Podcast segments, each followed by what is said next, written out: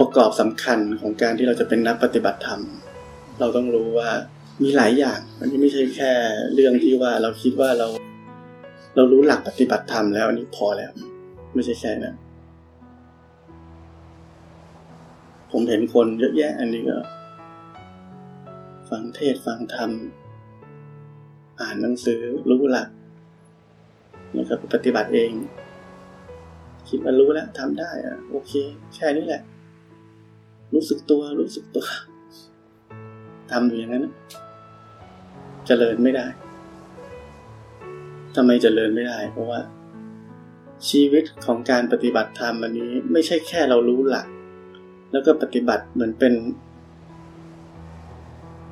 เหมือนแปรงฟันหรืออาบน้ำวันละครั้งสองครั้งแค่นั้นไม่ใช่แบบการปฏิบัติธรรมไม่ใช่การที่เราแบ่งเวลาทำ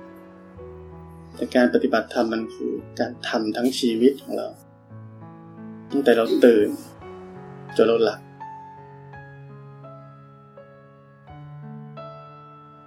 การกระทำอย่างอื่นตั้งหาก ที่เป็นสิ่งที่ ถ้าจำเป็นต้องทำก็ไปทำหน่อย แต่การปฏิบัติธรรมคือชีวิตของเรา ทุกคน ถ้าทุกลมหายใจของเรารู้ว่าชีวิตเรามีหน้าที่ที่จะปฏิบัติธรรมเราจะไม่มีวันลืมความรู้สึกตัวเลย เราจะไม่มีวันหลงไปในโลกของความคิดของความปรุงแต่ง เราจะไม่โง่แบบนั้น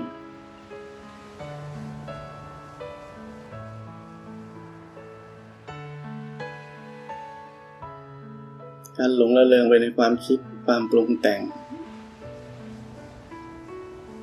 ดีใจเสียใจสุขทุกข์เหล่านี้หลอกเรา หลอกให้ทุกคนต้องทุกข์เราก็นึกว่าสุขด้วยบางที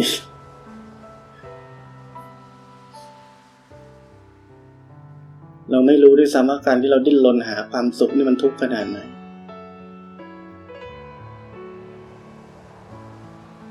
เรา หิวข้าวเราอยากนึกถึงอยากจะไปกินข้าวร้านนี้เราก็รีบออกไป หิวก็หิวแต่ก็อยากกินรถติดอีก ไปถึง กว่าจะได้กินสั่งร้านมันอร่อยรอนานขายดีทุกตั้งเยอะกว่าเราจะได้กินพอได้กินจริงๆก็ อร่อยคำแรก คำสองต้องเติมเพิ่ม เติมอะไรน้ำปลาหน่อย รสชาติมันเริ่มแหมมันไม่ถึงที่เราคิดว่าเราจะได้ความสุขจากอุตสาห์มาขนาดนี้อะไรชีวิตเรามีแต่ความคาดหวังตลอด ว่าจะได้ความสุข จริงๆ เรามีความสุขเพราะเรามันสำเร็จตามที่เราหวังเฉยๆ แต่มันมันไม่ใช่ความสุข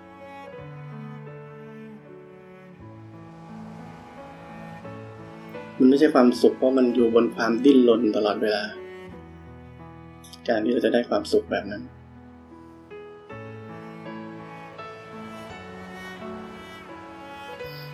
เหมือนที่เคยอธิบาย เราวิ่งอยู่บนกระทะทองแดงแล้วเราก็ร้อนเราก็เลยยกขาขึ้น ยกขาขึ้นแล้วก็นึกว่าเราสุกไม่ร้อน แต่เดี๋ยวสักพักเราต้องเอาขาลงไปใหม่เพราะฉะนั้นมันจะเป็นสุขไม่ได้ มันเป็นแค่การหนีความทุกข์เฉย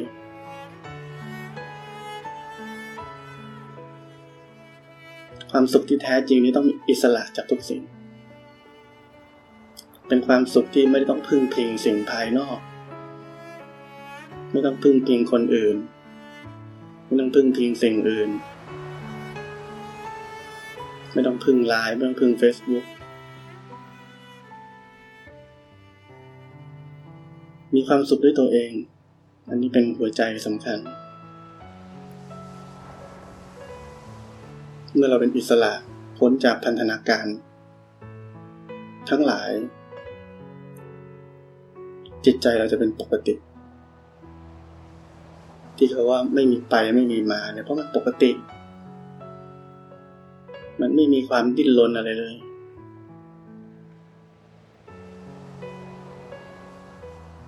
บางคนไปคิดว่า การปฏิบัติธรรมเนี่ยต้องเราต้องรอบรรลุธรรมก่อนแล้วถึงจะมีความสุขได้ไม่ใช่ เรามีความสุขได้ตั้งแต่เดี๋ยวนี้ที่เราปกติอยู่ เมื่อเราปกติอยู่นี่ เขาเรียกว่านิพพานชิมลอง มันชิมลองเพราะว่ามันรู้รสไม่ชัด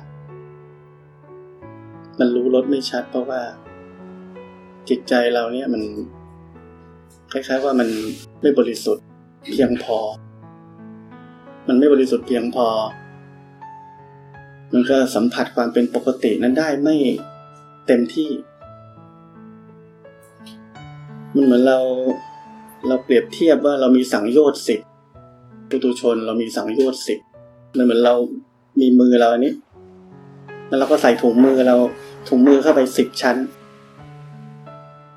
สมมติว่าโต๊ะไม้นี่คือความเป็นปกติ สมมติว่าความเรียบนี่คือนิพพาน แล้วก็มีถุงมือใส่ถุงมืออยู่สิบชั้นแล้วเราก็ลูบลูบลูบ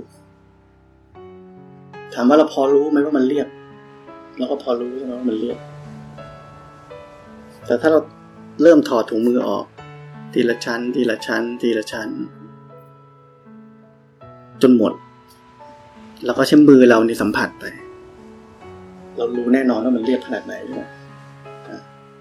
เพราะฉะนั้น การที่เราจะรู้จักความปกตินิพพาน เรารู้ได้ที่เดี๋ยวนี้ ที่ขณะนี้ เราปฏิบัติธรรมเราต้องพ้นทุกข์ตั้งแต่เดี๋ยวนี้ แต่แค่ความเข้มข้นความลึกซึ้งอันนี้ มันแล้วแต่จิตใจที่เราได้ฝึกมาว่ามันอยู่ขนาดไหน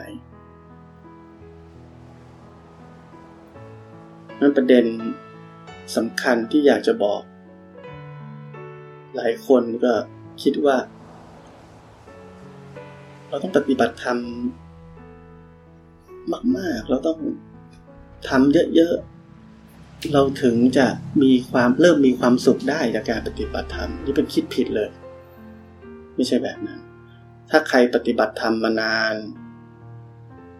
ความทุกข์ยังเหมือนเดิม ไม่มีอะไรดีขึ้นเลย จิตใจเนี่ยเหมือนเดิม ไม่รู้สึกถึงความเปลี่ยนแปลง ไม่รู้สึกถึงความโปร่งโล่งเบาสบายมากขึ้น อันนี้เป็นปฏิบัติผิดร้อยเปอร์เซ็นต์พระพุทธเจ้าสอนเราข้อหนึ่งว่า สิ่งที่พระพุทธเจ้าสอน เส้นทางไปสู่ความพ้นทุกข์เนี่ย องค์ประกอบสำคัญอย่างหนึ่งคือมันต้องไม่เนิ่นช้า ไม่เนิ่นช้าก็คือหมายความว่าไม่ใช่รอปฏิบัติไปเป็นปีสองปีสามปี หลายเดือนก็ยังเหมือนเดิม ไม่ใช่แบบนั้นเพราะทุกคนอันนี้ต้องเริ่มปฏิบัติธรรมเราต้องหรือปฏิบัติมานานแล้ว เราก็ต้อง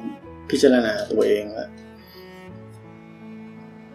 เราปฏิบัติแล้วมันเหมือนเดิมไหมเราทุกข์เหมือนเดิมไหมเรามีความเป็นปกติกับเขาบ้างหรือยังหรือวันๆเรามีแต่ความฟุ้งซ่านปรุงแต่ง คิดโน่นคิดนี่คิดนั่น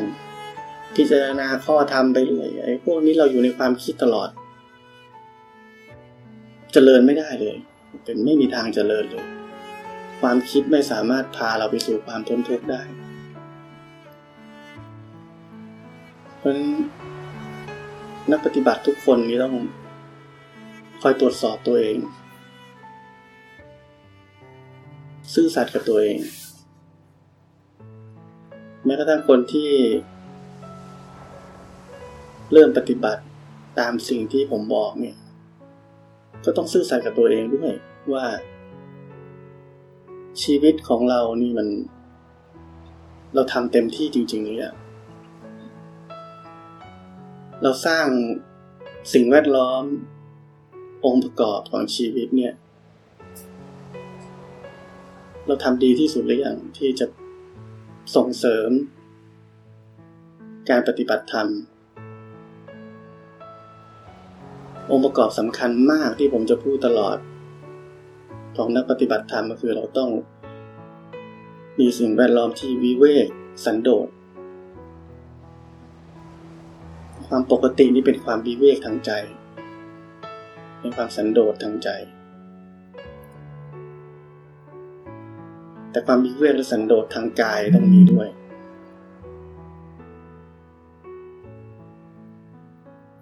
บางคนคิดว่า วันนี้ปฏิบัติละหนึ่งชั่วโมง เดี๋ยวไปดูหนังดีกว่า ผ่อนคลาย ดูซีรีส์อย่างนี้เรียกว่าเราไม่ซื่อสัตย์กับตัวเอง เราทำได้ดีกว่านี้จริงๆแล้วบางคนก็เคยมีเวกสันโดษอยู่ก็ หาเรื่องให้ไม่มีเวกสันโดษก็มีเหมือนกัน ระพุทธเจ้าพูดไว้อันนี้เรียกว่า ติด ติดมนุษย์ติดอะมนุษย์ เน่าไหนก็มีตัวเองเน่าเองทางเดินของการที่จะไปสู่ความพ้นทุกข์เนี่ยมีอยู่ นอกจากมีเวกสันโดษ สนทนาธรรมกับครูบาอาจารย์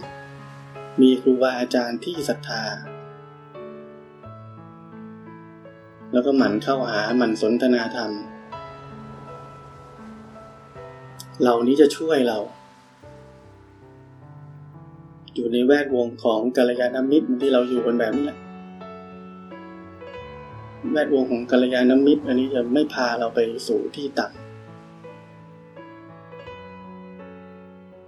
แวดวงของกัลยาณมิตรของนักปฏิบัติธรรมจริง ๆ เนี่ย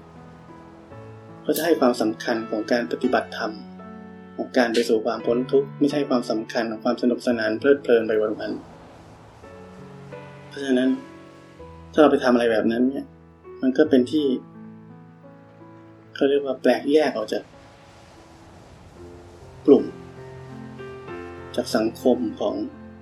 ของผู้ที่ต้องการไปสู่ความพ้นทุกข์ เพราะฉะนั้นถ้าเรามีองค์ประกอบหลาย ๆ อย่างลที่พูดถึงทั้งหมดนี้ มันถึงจะสมบูรณ์ มันถึงจะช่วยเราได้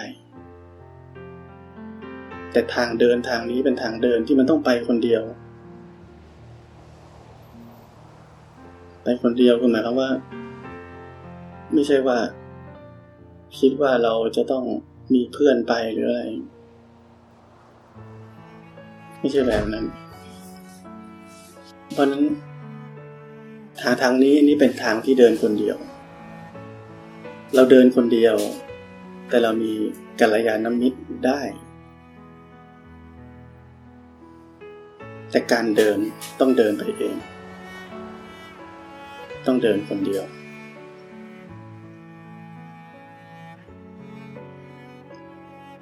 มีเวกสันโดษอันนี้เป็นสิ่งที่ผมพูดบ่อย ทุกคนต้องเอาไป พิจารณาแล้วก็เอาไปลองปรับใช้กับชีวิตดูว่าเราทำได้ขนาดไหน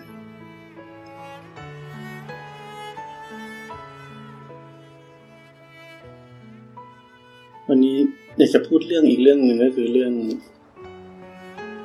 เรื่องดีกับไม่ดีนี่นะ อันนี้เป็นสิ่งที่ ยากหน่อยอธิบายยาก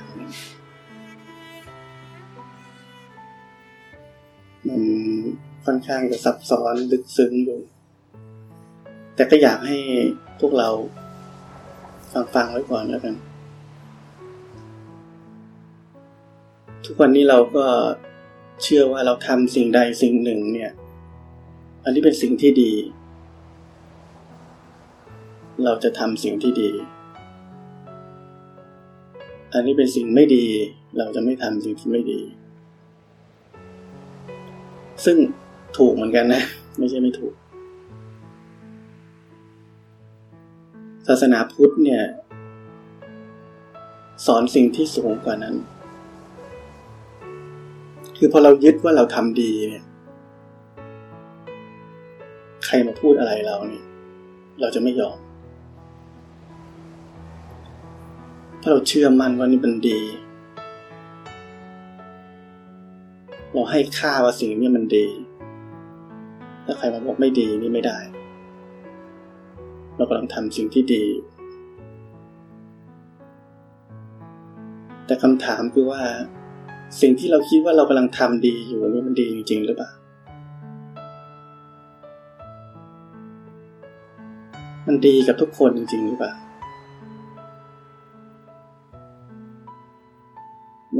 เสียอะไรเลยหรือเปล่า เอาง่ายๆเหมือนกับ พ่อแม่มีลูก พ่อแม่รักลูก ก็ตามใจลูก ตามใจระดับไหนที่เรียกว่าพอดีพ่อแม่คิดว่าก็กำลังทำดีอยู่ก็ รักลูกแล้วก็อยากให้ลูกมีความสุข แต่ในอีกมุมหนึ่ง มีคนใช้คำศัพท์ว่าสปอยลูกจะจนเสียคน เมื่อก่อนคนไทยที่ใจบุญใช่ไหมเห็นขอทาน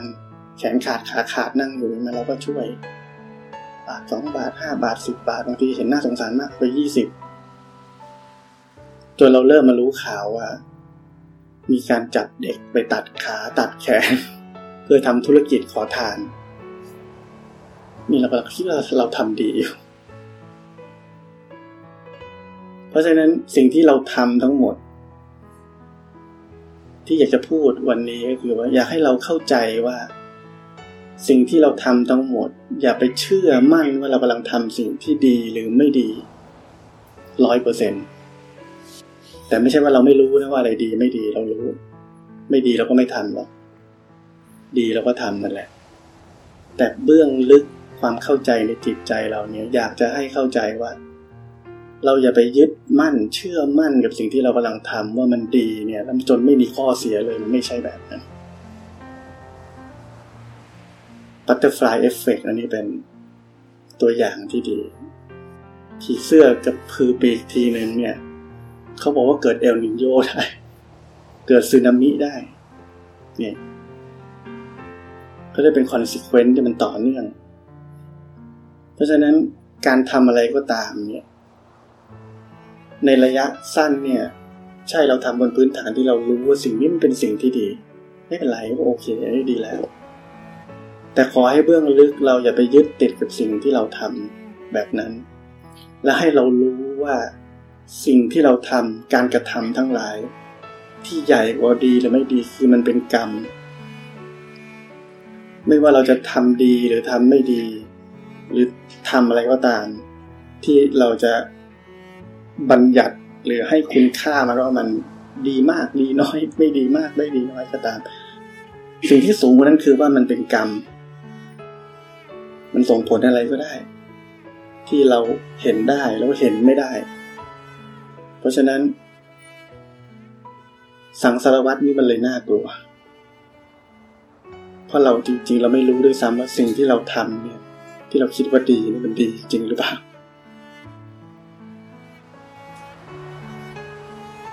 เราอาจจะเป็นหนึ่งในการสร้างอุตสาหกรรมขโมยเด็กแล้วก็ตัดแขนตัดขาเด็กมาอยๆขอทานก็ได้ เพราะฉะนั้นสิ่งที่พระเจ้าสอนอันนี้ สูงกว่านั้น ไม่ใช่เรื่องของแค่ดีชั่ว สิ่งที่พระเจ้าสอนคือพ้นไป พ้นจากสิ่งเหล่านี้ไปอีกทีหนึ่ง จนสุดท้าย ถึงจุดที่เราเรียกว่าพอดี เราทำอะไรทำตามความพอดี พอดีไม่ใช่ดี พอดีอาจจะไม่ดีในสายตาคนอื่นก็ได้ แต่มันพอดี ในตอนนั้นต้องทำแบบนั้น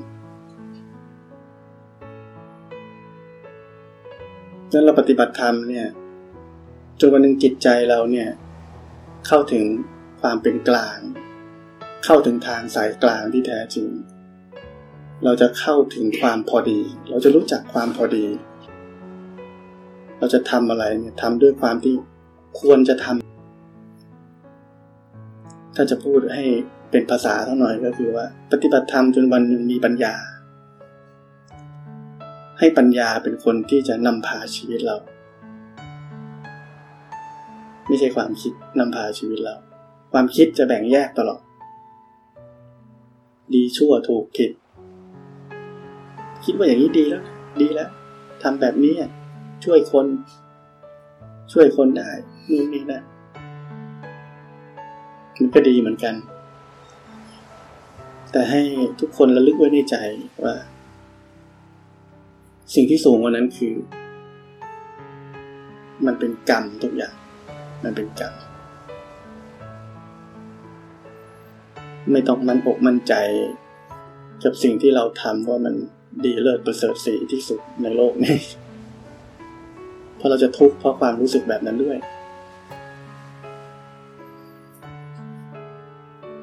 สิ่งสิ่งหนึ่งเนี่ย ถ้ามันไม่พอดีเนี่ย มันจะเป็นโทษทันที เหมือนกันการกระทำอะไรก็ตาม ที่มันไม่พอดี มันจะเป็นโทษทันทีเลยพระพุทธทาสพูดว่า เมตตาไม่มีประมาณ อันตรพานจะครองเมือง เราต้องมีปัญญาด้วย เราเมตตาเราต้องมีปัญญาด้วย เหมือนเรา จัดคอร์สปฏิบัติธรรมใช่ไหมถ้าเราไปเชิญครูอาจารย์ที่สอนผิดมา มันก็อาจจะมีผลก็ได้ อันนี้ทำให้คนฟังอะไรผิดๆไป หมายความว่า อันนี้หมายความว่า ทุกสิ่งก็มีคอนสิเควนต์ว่าอะไรจะเกิดขึ้นก็ได้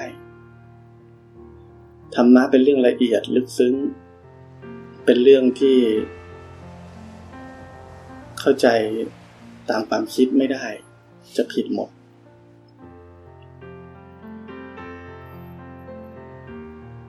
เหมือนทุกวันนี้เราได้ยินเรื่อง ได้ยินเรื่องคนพูดความไม่มีตัวตนนี่เยอะเนี่ยก็ไม่มีตัวตน ไม่มีตัวตน โลกนี้ว่างไม่มีตัวตน อะไรก็ไม่มีตัวตน ความมีตัวตนอันนี้เป็นเป็นโลก ความไม่มีตัวตนอันนี้เป็นเป็นข้างนึงมันเป็นสุดตรงคนละข้างเหมือนกัน พระพุทธเจ้าสอนทางสายกลาง ทางสายกลางนี้ คือความเข้าใจโลกและธรรม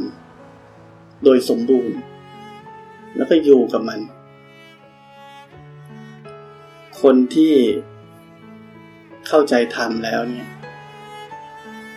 มันจะไม่มีอากับกิริยาที่จะไป แบ่งแยกคนว่าไอ้นี่ไม่มีตัวตนไอ้นู่นมีแต่ตัวตนเราไม่มีตัวตนไอ้นู่นมิจฉาทิฏฐิเราสัมมาทิฏฐิไม่ใช่แบบนี้